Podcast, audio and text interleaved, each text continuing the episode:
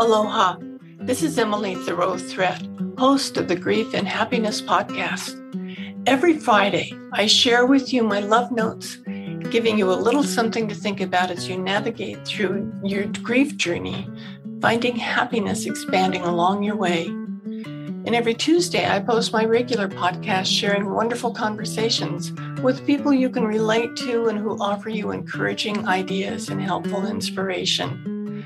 I'm so grateful you're joining me and look forward to hearing from you your thoughts. Aloha.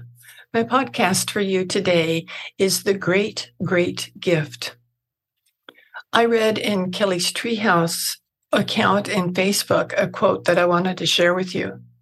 She said, If you know someone who's lost a very important person in their life, and you're afraid to mention them because you think you might make them sad by reminding them that they died, you're not reminding them that they died. They didn't forget that they died. What you're reminding them of is that you remembered that they lived. And that is a great, great gift. I love that sentiment and thought of my grief and happiness uh, alliance people that we meet every Sunday. And I thought, I'm going to share that post with them. And much to my delight, I heard back from some people.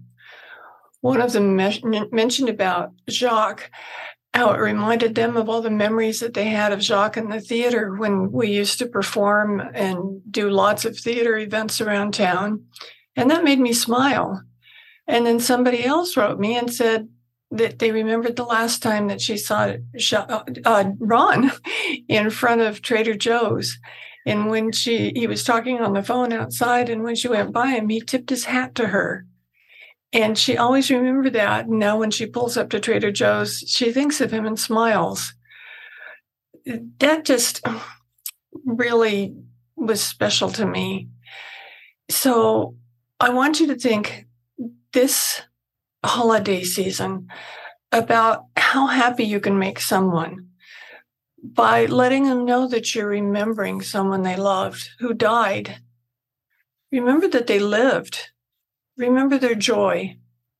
And remember the joy that they brought to you. This is the great, great gift.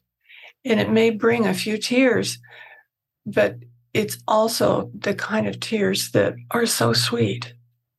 So find a way to tell people that you know something special about their loved one.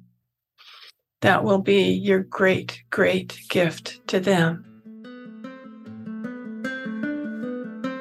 Do you want more comfort, support, and happiness?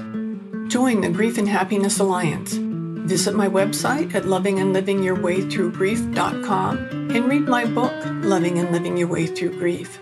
Be sure to subscribe to our podcast, rate it, review it, and binge on all our episodes on grief and happiness.